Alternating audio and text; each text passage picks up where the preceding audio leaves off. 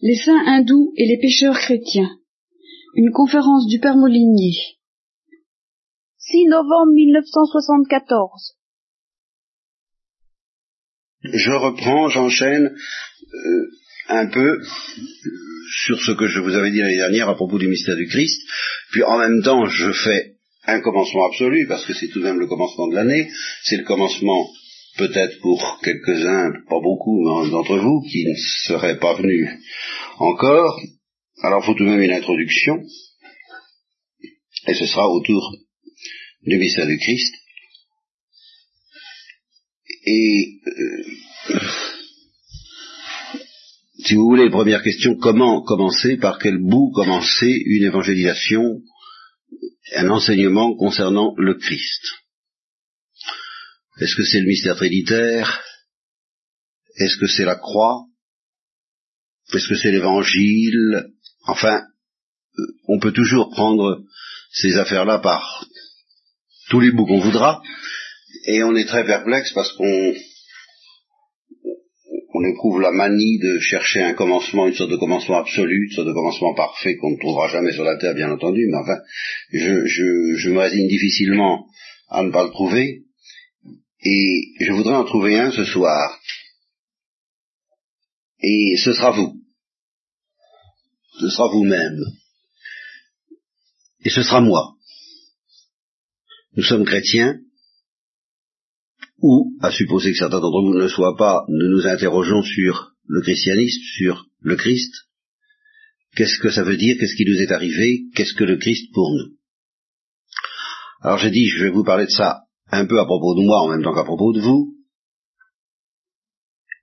Et je vais préciser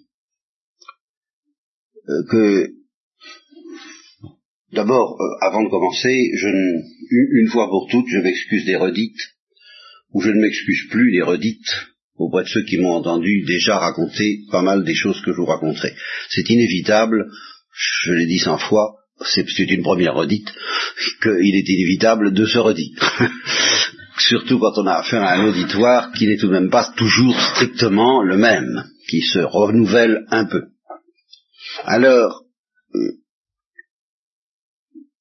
je redis donc, pour la énième fois, que j'ai reçu un enseignement chrétien d'excellente qualité dans mon enfance, que j'ai cru perdre la foi chrétienne vers l'âge de 16-17 ans, que je l'ai retrouvé, j'espère, alors là, je, réellement vers l'âge de 25 ans, et il s'est trouvé que peu de temps avant cette, euh, ce retour dans l'église, euh, j'ai jeté un coup d'œil euh, très insistant, enfin très, très plus qu'intéressé du côté des spiritualités orientales, asiatiques, hindoues, si vous voulez, par conséquent cette question de l'hindouisme n'a jamais complètement cessé de m'habiter, non pas parce que je m'intéresse à l'hindouisme seulement en tant que curiosité, c'est une question beaucoup plus euh, personnelle et névralgique. Euh, pourquoi est-ce que je ne me suis pas tourné définitivement vers l'hindouisme et pourquoi suis-je venu vers le Christ? Vous voyez, ça c'est une question grave, c'est pas une question euh, de, de, de, curieux, de, de, intellectuelle, de curiosité, c'est pas une question curieuse. Question grave, ai-je eu raison voyez? Parce qu'enfin, je n'ai pas beaucoup pratiqué l'hindouisme, je suis pas allé bien loin là-dedans. C'est vraiment le moins qu'on puisse dire. Et alors, une sorte d'instinct, est-ce que je dois appeler ça un flair? En tant que chrétien, j'appellerais ça un instinct du Saint-Esprit, m'en a détourné et euh, m'a rapproché du Christ. Voilà. Ai-je eu raison Qu'est-ce que ça veut dire? Vous voyez, c'est pas une question de curiosité. Alors je suis entraîné forcément en théologien et en, à m'interroger sur ce que c'est que l'hindouisme, évidemment, maintenant et de plus en plus. Mais c'est pas, c'est pour savoir euh, ce que c'est que d'être chrétien, ce que c'est que d'être hindou, quelle différence il y a, et doit-on faire comme autrefois rejeter euh, l'hindouisme dans les ténèbres extérieures? Si on ne le rejette pas dans les ténèbres extérieures, ben pourquoi être chrétien?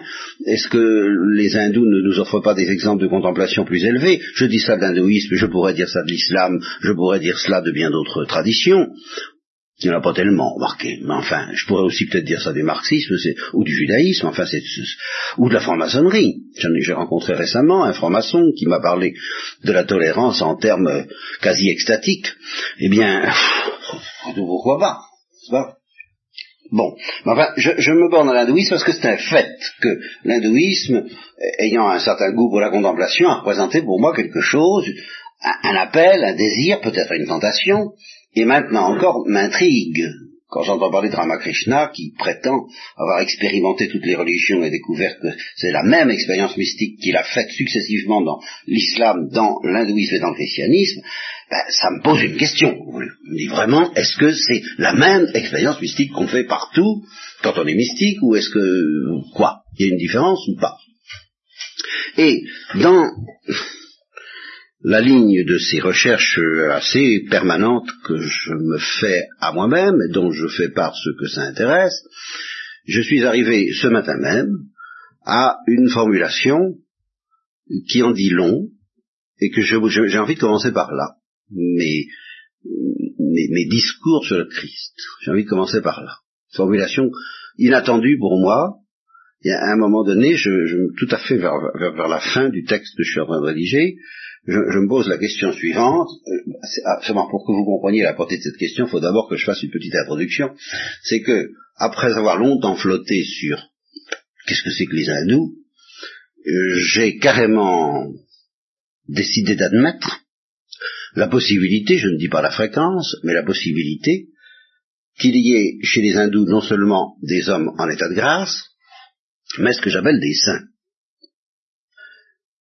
Alors des saints, avec cette espèce de libération fantastique, de décollage, ce que j'appelle un décollage à l'égard euh, des, liens de la chair et des liens de la terre, qui fait que les saints ont ce qu'on appelle justement la liberté des enfants de Dieu, et qu'ils se promènent dans le monde comme n'y étant pas, et qu'ils sont comme des exilés sur cette terre, et qu'ils ils brûlent, voilà, qu'ils brûlent au-dedans d'une joie d'un amour, d'un rayonnement, d'une gloire, c'est le mot que j'emploie, bon, trinitaire, car il n'y en a pas d'autre. Pour un chrétien, moi, je, je,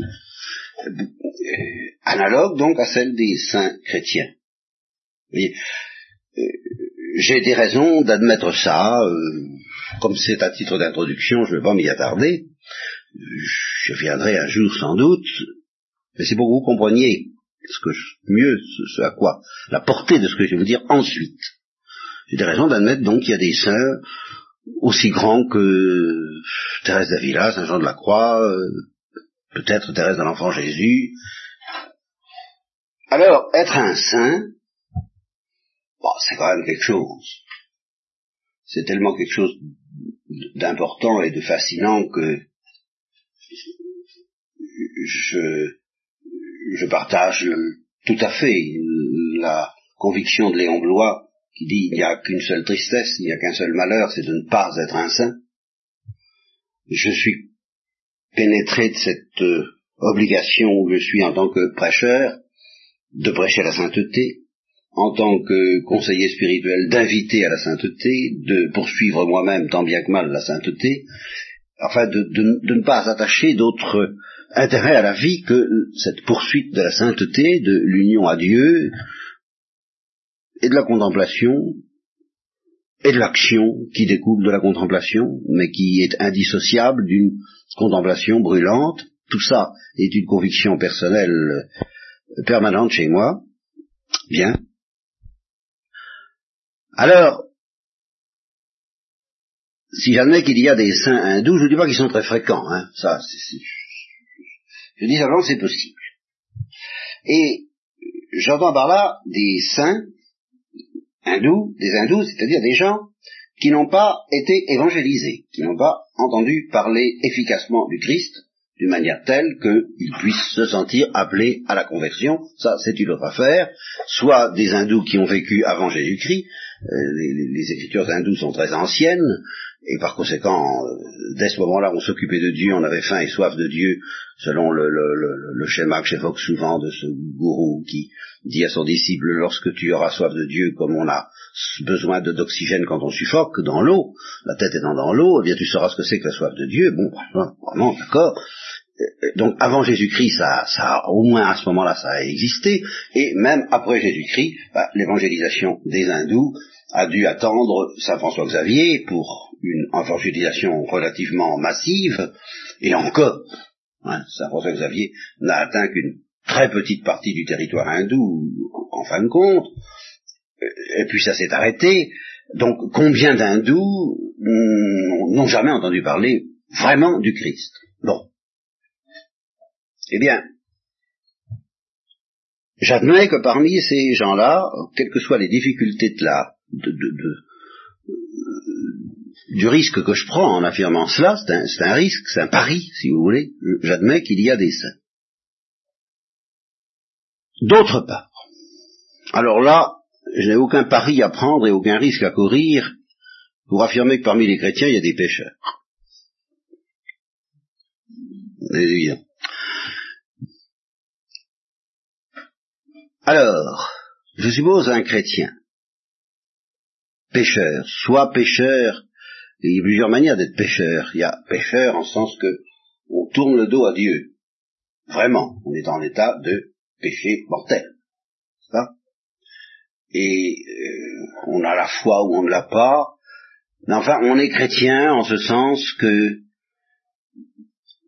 quelque chose de, chrétien nous travaille, l'appel, l'appel du Christ, l'appel à la foi chrétienne nous travaille. Mettons de préférence quand même qu'on ait la foi. Hein. Bien, soit un pécheur chrétien, c'est-à-dire un, homme qui vit peut-être en état de péché mortel, c'est la première manière d'être un pécheur, la seconde c'est la nôtre, espérons que nous ne sommes pas en état de péché mortel, espérons que nous sommes en état de grâce, nous sommes quand même des pécheurs.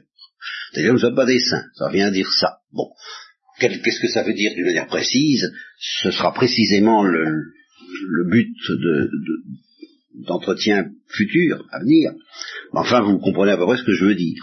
Nous avons encore deux hommes en nous, comme dit Saint Paul. Hein. Le bien que nous aimons, nous ne le faisons pas. Le mal que nous détestons, nous le faisons. Nous sommes tiraillés, nous sommes déchirés. La chair convoite contre l'esprit, l'orgueil convoite contre l'humilité, etc., etc., etc. Vous connaissez le tableau, pas besoin d'y insister. Nous sommes des pécheurs. Et nous sommes chrétiens. C'est une grande misère, c'est un grand malheur, c'est le grand malheur ne pas être un saint, être un pécheur, incontestablement. Voilà. Eh bien, j'ai été amené à me poser la question suivante.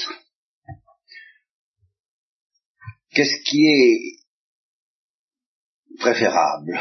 Qu'est-ce qui est, si j'avais à choisir, si je suffisais d'appuyer sur un bouton pour choisir entre être un saint non chrétien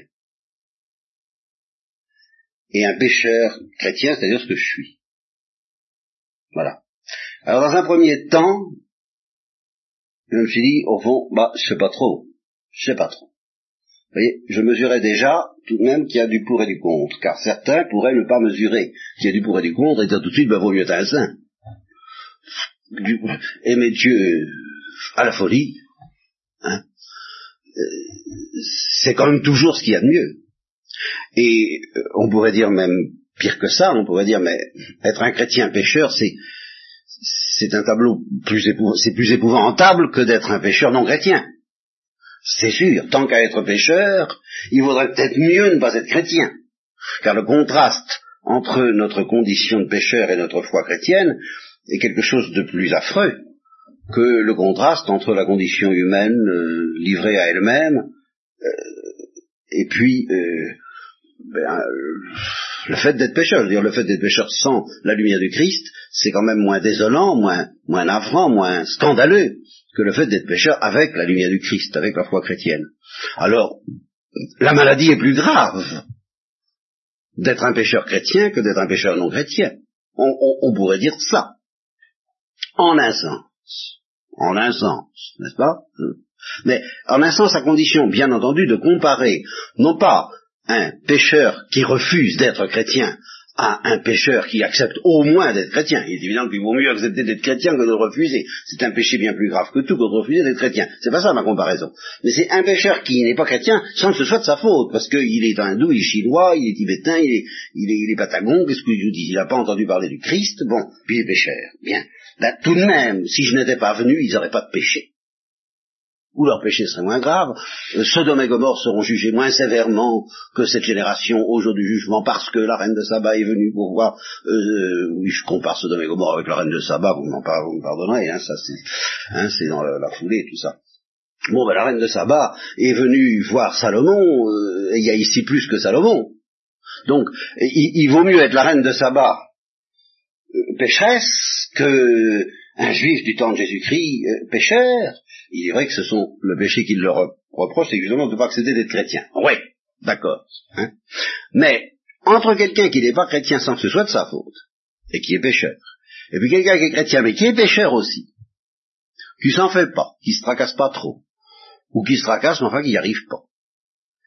Et puis un homme qui, justement, n'étant aidé que par les sollicitations du Saint-Esprit, cherche à faire de son mieux, euh, comme Job, ou, comme même des non-juifs, qui écoutent le chemin qui a du cœur, dont parlait le sorcier Yaki, qui écoutent la voix de Dieu, et qui n'a pas reçu grand-chose.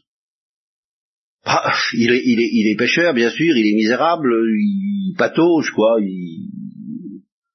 mais c'est tout de même moins grave comme maladie que d'être un chrétien pécheur.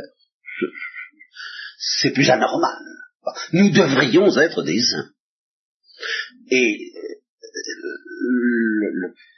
la laideur que, constitue ce désordre que, ayant reçu la lumière du Christ, nous ne soyons pas des saints, est plus grande que la laideur que constitue ce désordre pour un pauvre homme qui n'a pas reçu la lumière du Christ de ne pas être un saint. Voilà, c'est bien entendu, on peut dire ça. Je suis d'accord, on peut dire ça. Ceci dit, avec cette laideur que je confesse, et après réflexion, après bien tout, tout bien pesé, tout bien considéré, j'appuie sur le bouton qui consiste à être un pécheur chrétien, plutôt que d'être un saint non chrétien. Voilà mon choix. Voilà ma confession, voilà ma profession de foi. Mais, alors, il euh, faudra que je m'en explique, mais au moins les, les choses sont claires. Vous voyez, elles sont claires, elles ne le sont pas. Elles sont très très très, très, très déroutantes, très mystérieuses. Ça semble vouloir dire qu'il y a dans le Christ quelque chose qui m'intéresse plus que la sainteté elle-même, qui m'intéresse plus que la guérison de mon péché. Et je le confesse, je dis oui. Il y a dans le Christ quelque chose qui m'intéresse plus que tout cela. Et vous allez me dire bientôt, si vous vouliez me cerner, me coincer dans les angles, selon une habitude qui m'est chère dans l'autre sens, activez sumta, euh, vous, allez me dire, bah, il y a quelque chose qui vous intéresse plus que, que Dieu, et c'est Jésus-Christ. Et oui et non. Oui et non. Je suis obligé de dire, oui, il y a quelque chose qui m'intéresse plus que Dieu tel qu'on peut le connaître avec l'aide du Saint-Esprit et jusqu'à la sainteté comprise en dehors de Jésus-Christ. Et c'est Dieu, tel qu'il se révèle à moi, à travers Jésus-Christ, est tel que je ne peux pas le connaître en dehors du visage de Jésus-Christ. Ce Dieu-là, ou plutôt ce visage de Dieu que Jésus-Christ est venu me révéler sur la terre, eh bien, je paye le prix pour le connaître, d'accepter plutôt d'être un pécheur, j'aime encore mieux ça, que de ne pas le connaître même si je devais être un saint, en ne connaissant pas ce visage-là. Voilà mon pari. Alors je me mets dans une situation très difficile au point de vue doctrinal. Ça serait plus facile si je disais, bah, les hindous ne peuvent pas devenir des saints. Si je disais, on ne peut pas devenir vraiment un saint sans Jésus-Christ. Eh bien non. Je, tiens le défi. J'accepte qu'on puisse être un saint. Et alors, Ici, je ne me réfugierai pas dans des solutions faciles sur lesquelles j'aurais peut-être à revenir, parce qu'il y a du vrai tout de même dans ces solutions, consistant à dire les hindous, par exemple, les hindous ne connaissent pas le mystère trinitaire, ils ne connaissent pas euh, avec toutes sortes de choses que ça implique, il en résulte chez eux des erreurs doctrinales, euh, qui sont dangereuses et que nous devons dénoncer même dans les formes les plus élevées de la contemplation hindoue, euh, sur lesquelles je vous fais, dont, je vous fais grâce pour ce soir. Bon, euh, chez les musulmans c'est la même chose, il manque tout de même quelque chose. Enfin, c'est tout de même extraordinaire d'avoir cette, cette, précision de connaissance au sujet du mystère trinitaire. Bien, je ne peux pas me contenter de cela pour justifier mon choix. Parce que c'est vrai, c'est vrai, les hindous ne connaissent pas, ne comprennent pas explicitement le mystère trinitaire, même s'ils sont des saints. Seulement, il est non moins vrai, d'après la doctrine chrétienne à laquelle je suis attaché, que du moment que ce sont des saints, ils sont possédés par le mystère trinitaire. Ils sont emportés à leur insu, sans savoir ce que ça veut dire, mais après tout, nous-mêmes, nous ne savons pas très bien ce que ça veut dire que d'être emporté par le mystère trinitaire. Nous avons des renseignements à ce sujet, mais enfin, nous ne verrons vraiment ce que c'est clairement que dans la vision. Donc, nous aussi, il y a bien des choses qui nous dépassent dans notre être. Nous, sommes plus beaux, plus profonds, plus, mystérieux, plus attachants que tout ce que nous pouvons dire et expliquer. Eh bien, eux aussi, et c'est pour ça que c'est pas à cause de ça que je ne que, je préfère être chrétien, vous comprenez? Parce que même si j'étais pas chrétien, je pourrais être emporté par le torrent de l'amour trinitaire. Je ne saurais pas ce que c'est, mais je le serai. Et quand ce gourou dit justement, tu sauras ce que c'est que la soif de Dieu quand tu suffoqueras autant que tu suffoques quand on te plonge la tête dans l'eau, eh bien je dis qu'il est emporté par le Saint-Esprit, donc par la vie trinitaire. Alors il ne sait pas ce que c'est que la vie trinitaire, et il me la décrira en termes dangereux, incontestablement, et je suis prêt à le dire, et à proclamer que la doctrine hindoue est dangereuse à bien des égards pour la vie trinitaire elle-même, qu'elle la met en péril à tout instant, et que c'est pas plus, pas beaucoup plus facile à certains égards d'être un saint et un contemplatif hindou que d'être un saint et une contemplative comme Simone Veil, qui avait des idées absolument invraisemblables et qui cependant était une mystique. et, alors il y avait un déchirement fantastique entre toute son, armature intellectuelle et, puis sa vie. Elle vivait des choses que dans son intelligence elle reniait. Hein. C'est pas confortable. et c'est périlleux. D'une certaine manière, je suis obligé de dire que les saints hindous, les contemplatifs hindous, vivent des choses que d'une certaine manière, dans leur doctrine, ils renient. Ça, c'est vrai. C'est pas, c'est toujours dangereux. Bon. Mais c'est pas ça que j'ai envie.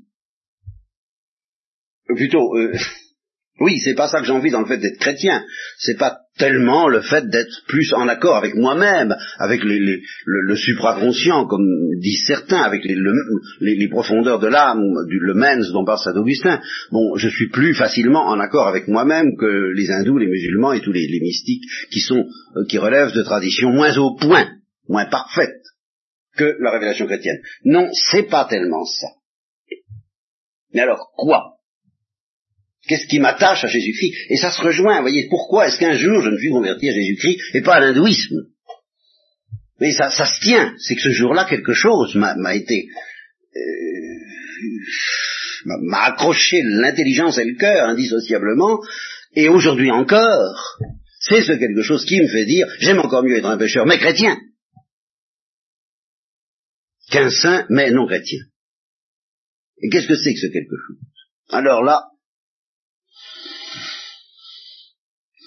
commence Yam de Mysteria, dit Saint Augustin, là commencent les mystères, là commence le mystère, et mon, tremblement de, de, de balbutiant pour vous dire cette chose-là ou ces choses-là. Je crois tout même pouvoir dire, et ça, ça me paraît capital, que c'est lié au mystère du mal. Et j'ai fait ici même il y a des années, des années, quatorze conférences sur le mystère du mal. C'était en principe de la philosophie. C'était en fait assez théologique, de temps en temps, pas toujours. Le mystère du mal existe, les hindous ont leur manière de l'affronter, les musulmans ont leur manière de l'affronter, les juifs ont leur manière de l'affronter, voire Job, les... tout le monde a sa manière d'affronter le mystère du mal. Et alors, justement, les contemplatifs hindous ont une certaine manière d'affronter le mystère du mal. Alors ça, je le sens bien, et c'est là où je ne peux pas les suivre. Même si ça m'était offert. Euh, en gros, hein, très très très injustement, Ma formule consisterait à dire, ils s'en vont. Ils s'en vont. Ils quittent le mal. Ce qui est très bien. Ce qui est très bien en un, en un sens. Mais justement, soit, qu'est-ce qui pouvait me séduire et, qu'est-ce qui, je crois, peut nous séduire, nous qui sommes pour le moment des pauvres bougres, dans la, la, la contemplation hindoue la plus élevée?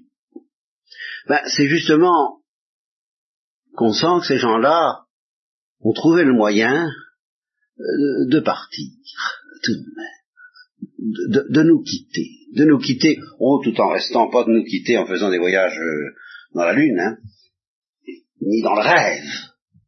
Pas de ça, c'est beaucoup plus profond. C'est très exigeant, c'est terrifiant, comme, exigence d'ascèse, de dépouillement, d'indifférence à, à tout ce qui peut arriver euh, au corps et même au psychisme, n'est-ce pas? Il faut arriver à trouver le soi, c'est bon, pas comme ça. Mais enfin, ils y arrivent et, ce jour-là, eh bien, euh, plus rien ne peut les atteindre euh, vraiment, dangereusement. Et si vous allez les voir, ils, vous diront, ben, ce que vous pauvre ami, je vous donne rendez-vous là où je suis.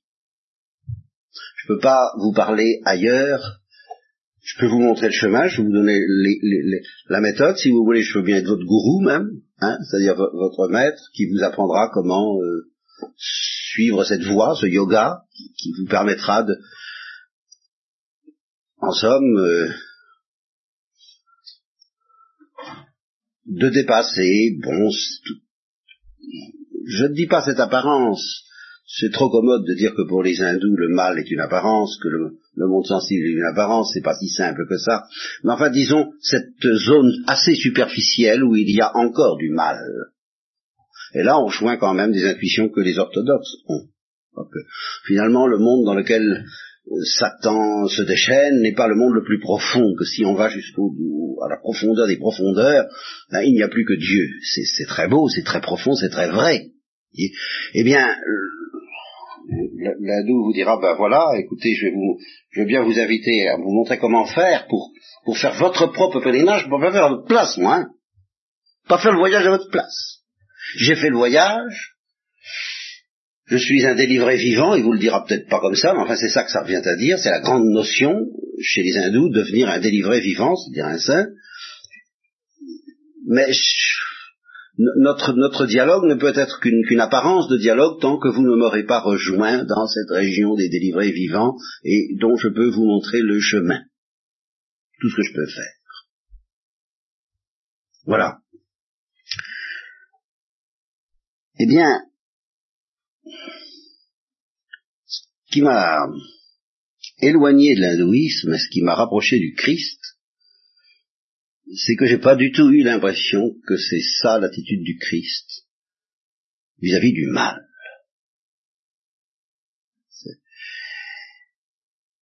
C'est pas, je vais jusqu'à dire que le Christ, c'est Dieu. Oh, bien sûr, c'est Dieu. Mais Dieu qui se présente comme aimanté par le mal. Qui ne s'en va pas. Et non seulement qu'il ne s'en va pas des hommes, puisqu'il vient rejoindre les hommes, mais qu'il ne s'en va pas du tout de cette zone où règne le mal. Et naturellement, pour pouvoir faire ça, faut être Dieu, car Dieu seul peut se mêler au mal, jusqu'au plus intime du mal, sans en être complice, et à ce moment-là, qu'est-ce que Dieu va devenir Si Dieu se mêle au mal et au plus intime du mal sans en être complice, bah, évidemment, il va en devenir victime. C'est clair. Et ça s'appellera la croix. C'est reclair. C'est justement ça que j'ai tout de suite compris le jour de ma conversion dans le Christ crucifié. C'est que Dieu ne tourne pas le dos au mystère du mal et du péché. Et en et encore bien moins du pécheur. Dieu le regarde. Ce que l'hindou ne fait pas. Et ce qu'en un sens, il n'a pas le droit de faire d'ailleurs l'hindou, parce qu'il n'a pas les moyens. Vous comprenez? Pour regarder un pécheur, pour regarder le pécheur, pour regarder les pécheurs que nous sommes, Il ne suffit pas d'être un saint. Voilà. Il faut être Jésus-Christ. Ou cet autre Christ qui s'appelle le chrétien quand il est devenu un saint. Alors oui, c'est la même chose. C'est la même chose. C'est le, n'est pas moi qui vis, c'est le Christ qui vit en moi, pourra dire le chrétien qui est devenu un saint. Alors donc, il y a un seul, une seule personne, et puis tous ceux qui ne font qu'un avec cette seule personne, mais, un d'une union qui justement est trinitaire, comme je vous l'expliquerai. C'est pour ça que c'est très, très lié au mystère trinitaire cette affaire-là. Mais enfin, il n'existe qu'une seule personne, c'est Jésus-Christ, qui peut me regarder en tant que pécheur. Voilà. Un saint hindou n'a pas le droit de le faire ni le pouvoir de le faire. Alors, qu'est-ce que vous voulez À la fois un certain bon sens normand, l'instinct du Saint-Esprit, l'évangélisation aidant, j'ai senti, moi, je, réclame, et c'est pour ça que je suis chrétien, je réclame, euh, d'une part, c'est un besoin chez moi, je commence par là, j'ai besoin d'être regardé en tant que pécheur. Et je dirais, j'ai besoin d'être aimé en tant que pécheur. Et voilà pourquoi d'ailleurs j'ai attaché une telle importance face à tous les monismes et tous les panthéismes de l'hindouisme à cette affirmation chrétienne de la distinction de leur créature et du créateur. Parce qu'il est évident que Dieu n'est pas pécheur, et par conséquent, si Dieu me regarde en tant que pécheur, il faut au moins pour ça qu'il puisse me regarder en tant que distinct. Et voilà pourquoi métaphysiquement, c'est pour moi tellement névralgique que la créature soit distincte du créateur. C'est pas du tout parce que je veux éloigner la créature du créateur, c'est au contraire parce que je veux que la créature puisse être regardée les yeux dans les yeux par le créateur. Et ce regard, eh bien, c'est Jésus-Christ. Et quand nous ferons la prochaine récollection, j'affronterai un problème qui a été soulevé par l'un de vous. Je le dis tout de suite, pour une fois que je peux annoncer un sujet à l'avance, avec tous les droits, la, direction se réserve de changer le programme au dernier moment, vous le savez, mais enfin, ça m'étonnerait quand même, parce que j'ai, dans la retraite de mon lignon, vous trouverez au début, je ne sais pas exactement où, cette phrase euh, avoir affaire au Christ ou à l'Église, c'est exactement la même chose. Et l'un de vous m'a dit, là vous savez, pour un protestant, ça passerait pas comme ça. Une, affirmation de ce genre, avoir affaire au Christ ou à l'Église, euh, c'est la même chose. Bah, euh, c'est dommage, presque, qu'il y ait cette phrase, parce que pour tout le reste, peut-être, dans, euh, il paraît que cette retraite de Montlignon pourrait peut-être plaire à des protestants, à bien des égards, mais alors il faudrait peut-être changer cette phrase s'ils devaient la lire ou au moins la commenter, ou au moins l'expliquer. Et bien l'expliquer, je le ferai précisément à la prochaine récollection. ça m'a donné, et je le ferai d'autant plus que, figurez-vous, à l'avant-dernière récollection, pas la dernière, puisque justement la dernière, au fond, je me suis dégonflé. Euh, je me suis dégonflé, bon pourquoi? J'ai parlé de l'oraison, mais mon idée initiale, c'était de parler de ça. C'était, rappelez-vous, ceux qui font les récollections, c'était cette idée, on rencontre le Christ et le Christ demande tout, comme, comme Dieu peut demander tout, mais c'est un homme. Et c'est ça qui est embêtant, et c'est ça qui est attirant en même temps. Un, homme qui demande tout à la manière dont Dieu demande tout. Voilà, en gros. Hein. Euh, et on, le voyait déjà dans l'évangile de ce midi, je ne sais plus ce que c'était l'évangile de ce midi, enfin c'était assez net. Celui qui ne, bah qui, n'aime pas, euh, qui n'aime pas plus que son père, sa mère, tout. Hein, Dieu seul peut demander ça. Mais c'est un homme qui demande ça. Bon, alors euh, j'évoquais dans l'avant-dernière récollection cette expérience extraordinaire justement des apôtres, des disciples qui ont rencontré cet homme, et puis qui ont rencontré son regard, voilà, le regard, le regard qui les atteint. Oui, c'est ça que vous trouverez pas en terrain ni dans l'islam, nulle part. Et c'est ça que moi, je préfère être un pécheur et connaître ça, et accent aigu, hein, que d'être un saint et de ne pas le connaître. Alors, ce regard du Christ me, me, me, transperce. Voilà. Mais maintenant, nous, nous n'avons plus Jésus-Christ.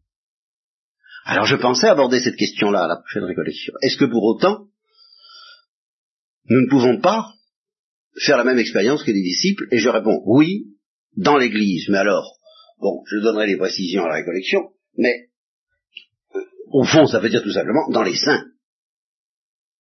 Dans un saint. Et je pense, deux exemples, un littéraire et l'autre tout à fait réel, et je vais vous mettre en face de ces choses très concrètes et très pas, pas, philosophiques du tout, mais pour qu'ensuite on puisse faire à ce sujet de la philosophie. Et, quelle philosophie et quelle théologie? Donc le grand inquisiteur de Dostoïevski, je ne vais pas le raconter pour ceux qui ne le connaissent pas, en tous les cas disons que c'est un très grand ennemi du Christ, dans l'histoire inventée par Dostoïevski, plutôt par un personnage de Dostoïevski, c'est un très grand ennemi du Christ qui, occupe une position très élevée dans l'Église, mais qui déteste Jésus-Christ, pour des raisons très profondes et très métaphysiques d'ailleurs. Et alors Jésus-Christ est censé réapparaître, mais non pas dans un de ses disciples, en personne, euh, dans les rues de Séville, au moment où le grand inquisiteur fait brûler les hérétiques. Et aussitôt il fait arrêter Jésus-Christ, il lui tient un discours, alors là un discours euh, célèbre, qui est le discours du grand inquisiteur, où il lui démontre qu'on en a assez de lui, que d'ailleurs il n'a plus un mot à dire, il a tout dit, hein, la révélation est en close, il est prié de la fermer, et que en plus, et en prime, on le fera brûler le lendemain sur la place de Séville. Et l'auteur de cette nouvelle, qui est un personnage de Dostoevsky, qui en discute avec son frère, à la fin, son frère lui dit comment ça se termine ton histoire? Eh bien, il dit, le, le, quand le grand inquisiteur a, fini de parler, il attend la réponse du Christ enfermé dans la prison. Et il, dit, il voudrait qu'il dise n'importe quoi, même des paroles amères et terribles. Il voudrait bien. Mais le Christ ne dit rien. Absolument rien et il se contente d'aller près de lui et de l'embrasser sur la bouche à la russe, et je suppose aussi de le regarder. Voilà.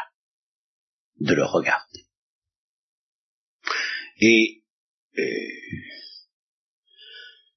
et il termine en disant, après ça, le grand inquisiteur s'en va et ce, baiser et ce regard lui brûle le cœur, mais il fait quand même exécuter Jésus. Mais ce baiser et ce regard lui brûle le cœur.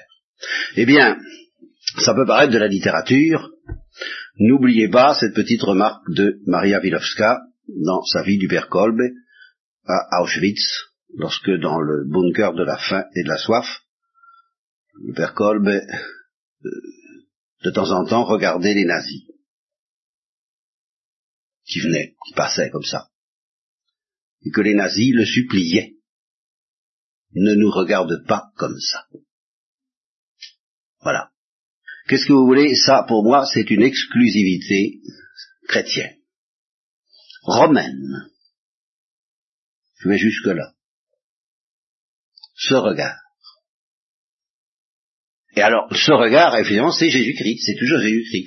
Et, ça prouve qu'au XXe siècle, il continue encore à s'exercer et à poursuivre les pécheurs. Voilà, poursuivre les pécheurs, et dans l'exercice même de leur péché. Vous voyez, le Berkolb ne dit pas au bourreau, ah, vous êtes dans la folie, vous êtes dans la maya, vous êtes dans l'illusion, je suis délivré, euh, si vous voulez m'écouter, vous pourrez me rejoindre, je ne vous connais pas, vous ne vous connaissez pas, vous comprenez, c'est pas ça il les regarde. Et la théologie chrétienne va très loin dans ce sens-là, puisque c'est pas compliqué quand elle parle de la peine du sens et de la torture de l'enfer, c'est ce regard d'amour. Ce n'est rien d'autre. C'est ce fait que ce regard ne s'interrompra jamais. Voilà ce que Jésus-Christ nous révèle, et lui seul, que voulez-vous?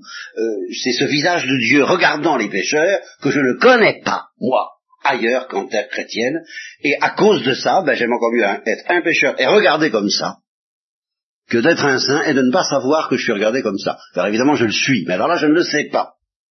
Si j'étais un saint hindou ou musulman, ou juif, je ne saurais pas que Dieu me regarde comme ça. Job l'a soupçonné et il a rugi contre ce regard. Il a souffert, il a pâti. Mais il n'a pas compris vraiment, comme un chrétien peut comprendre, parce que ce regard ne s'était pas encore incarné.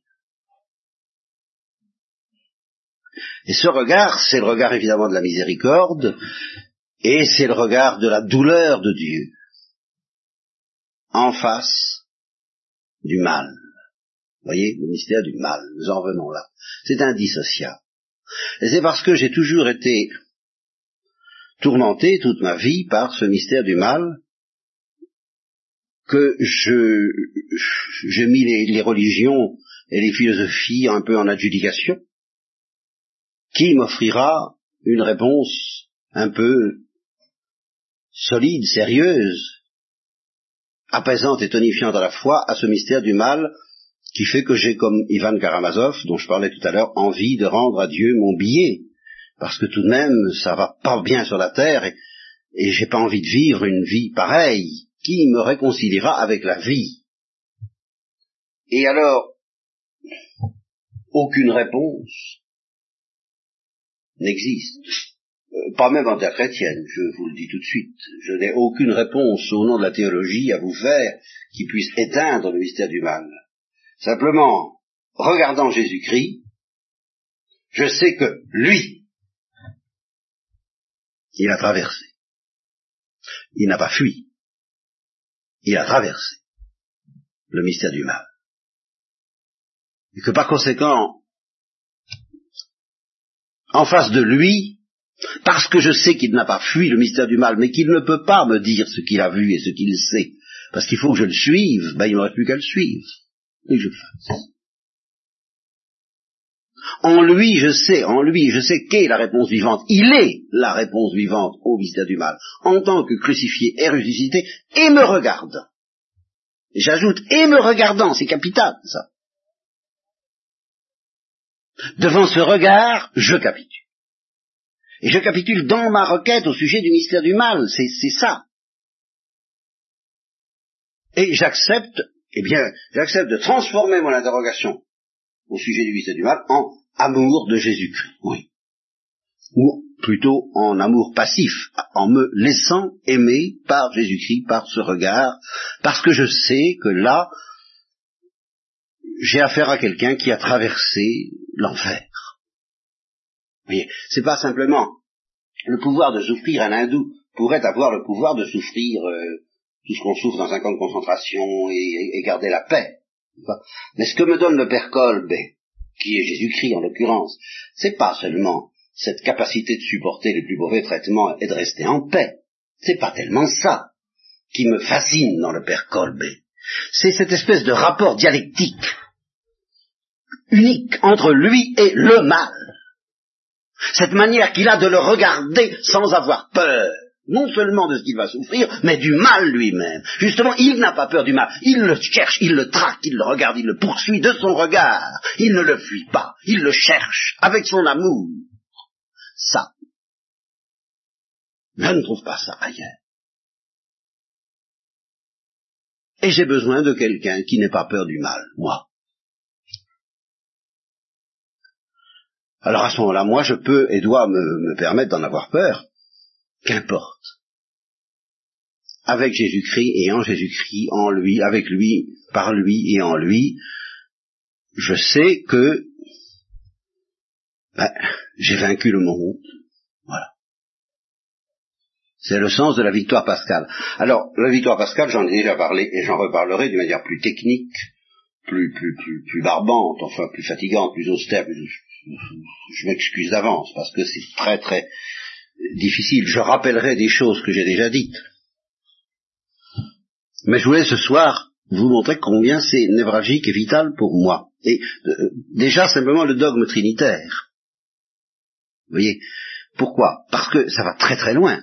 Ce regard du Père Kolbe, qui est le regard de Jésus-Christ, c'est un, rayon qui, demande aux nazis qui, l'invite à entrer dans la circomassation trinitaire, dans l'échange entre le Père et le Fils. Si je ne crois pas au dogme trinitaire, je ne comprends rien à ce regard. C'est pour ça que c'est inintelligible en terrain doux. Ça peut peut-être se vivre, mais c'est inintelligible. Si je n'ai pas compris l'infini échange entre le Père et le Fils, et que c'est cet infini échange que le Christ a le pouvoir d'inaugurer entre lui et nous et entre nous, regard. Vous voyez, ce regard, c'est, le rayon de la mort ou le rayon de la gloire qui cherche le pécheur. Et comme un, projecteur, vous savez, dans, dans les miradors, hein, un fugitif qui est traqué, traqué par la lumière. Les pécheurs sont traqués par la lumière de l'amour de Dieu en terre chrétienne par la lumière de la circoncision trinitaire. Évidemment, il faut croire à la Trinité pour, pour, pour, pour ce truc-là. Vous voyez, je vous explique ce que c'est que la circoncision, que c'est pas pareil que la consubstantialité. Enfin, il y a, y a, évidemment, si on, si on s'intéresse à ces choses, on peut essayer de payer le prix un peu intellectuel pour les voir mieux, pour les discerner mieux.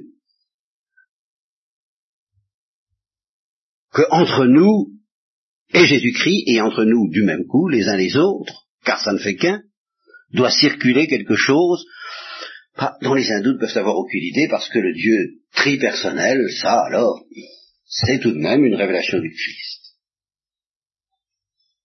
Et le Dieu blessé par le spectacle du mal, car c'est ça aussi que dit ce regard d'amour, et que dit la croix et que dit la résurrection, ça non plus vous ne le trouverez pas ailleurs.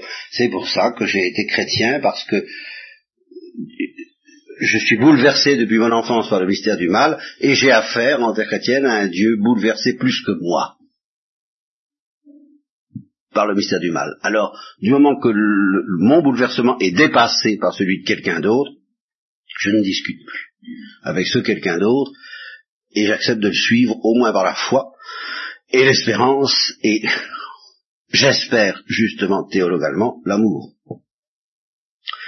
Alors nous reprendrons la prochaine fois un peu, une fois de plus, les redites, les redites, les redites, les, grands axes doctrinaux nécessaires pour que soit plantée la description et le sens de cette victoire pascale qui est vraiment le privilège du Christ et qu'on ne trouvera pas euh, même dans la sainteté la plus élevée, là où le Christ n'est pas encore venu. Et nous comprenons que c'est ça qu'il nous apporte, ce qui fait que d'un côté, il va nous demander d'aller beaucoup plus loin que n'importe quelle autre sainteté, parce qu'il va nous demander de souffrir avec lui ce qu'il souffre. Ah oui. Et de l'autre, il va nous demander beaucoup moins, parce qu'il ne va pas attendre qu'on ait déjà fait des exercices pour nous regarder. Et pour nous dire, laisse-toi percer par ce regard, c'est tout. Ça aussi, cette coïncidence entre ce qu'il y a de plus élevé en fait d'exigence et ce qu'il y a de plus désarmé en fait de miséricorde, ça aussi c'est un signe auquel il me semble reconnaître la main de Dieu. Et le fait que justement Dieu obtient quelquefois des plus grands pécheurs beaucoup plus que des gens vertueux, tout ça est dans la ligne de cette perspective selon laquelle c'est vraiment la folie de Dieu blessé d'amour par sa créature et pour sa créature qui vient nous chercher dans le regard du Christ. Alors voilà.